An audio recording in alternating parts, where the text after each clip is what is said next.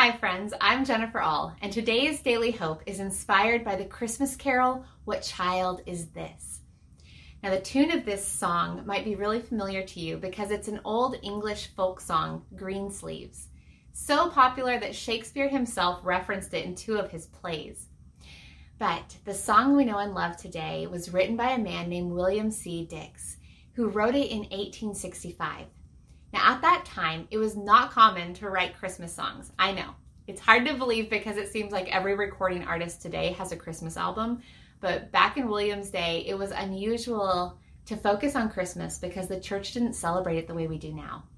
And honestly, I think it's because William was coming from a different perspective. He had had an encounter with the Lord that absolutely transformed him. When he was 29, he became ill and it nearly took his life. And while he was recovering, he was bedridden, and it just drove him into this deep state of depression. But it was in that dark place that God met with him, and he had this spiritual awakening, this revival in his soul. And I honestly think that God used that dark season to give him a new perspective on everything. It was out of that season that he wrote over 200 hymns. He was so inspired, this song being one of them. And I see this fresh perspective in this song itself because it starts with a question What child is this? It's a question that I think every parent who's ever brought a child home from the hospital has asked. They have looked at that little baby and said, What child is this? Who are you? Who are you going to become? Imagining all the possibilities and the potential of that little life. And on that very first night when Jesus was born, I know that the shepherds and Mary and Joseph, they were all gathering around going, What child is this? That the angels would sing and point us to this place at this time.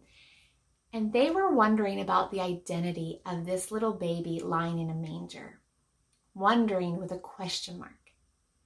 But in this song, William is asking us to view the baby lying in a manger not from the beginning of Jesus' life with a question mark of who is he, but view this child for who we know he will become. View him from the vantage point of the end of the story, for we know who he is. This is not a question of his identity. What child is this? This, this is Christ the King. He is our King. There is a lesser known stanza here that goes like this it says, Nails, spear shall pierce him through. The cross he bore for me, for you. Hail, hail, the Word made flesh, the babe, the Son of Mary. William points us to Jesus on the cross, the King, the Messiah, crowned with a crown of thorns made by Roman soldiers as they threw a red purple robe around him and they bowed down and they cried out, Hail, hail, King of the Jews, as they mocked him right before they crucified him on the cross. Our King, in this moment, it is salvation that he brings. This this is Christ our King, who will one day return with many crowns on his head, as John describes in the book of Revelation 19 11 through 16. When he has this vision, he says, he sees a white horse whose rider is called faithful and true, and with justice he judges and makes war. His eyes are like blazing fire, and on his head are many crowns. He has a name written on him that no one knows but he himself, and he is dressed in a robe dipped in blood, and his name is the Word of God. The armies of heaven were following after him, riding on white horses and dressed in fine linen, white and clean. And on his robe and on his thigh, he has this name written King of Kings, Lord of Lords. This is Jesus. This is Christ our King. We know who this child is. He is our King on the cross. He is our returning King. It is salvation that He brings, it is redemption and restoration that He brings. This is who He is. What do you see when you gaze upon that baby lying in a manger? My hope and prayer for you this Christmas season is that no matter what you're going through, whether you feel like it is a dark time or a light time and full of joy, may God give you a fresh perspective and new eyes through which to see Him, to see this baby lying in a manger. That you will realize that this manger is overflowing with the fullness of his royal majesty. It is not a question of who he is. It is a, a moment to marvel and wonder in awe that God would choose to embody all this royal majesty in this fragile, vulnerable little baby. May you be so inspired with hope and confidence that you know what child this is. My friends, have a blessed and merry, merry Christmas. I hope I see you soon.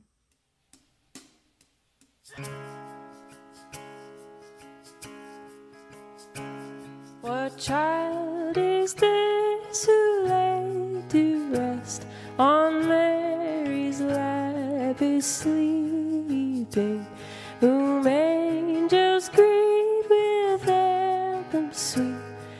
Shepherds watch our keeping. This, this is Christ the King, whom shepherds guard and angels sing. Haste, haste to bring him, Lord, the babe, the Son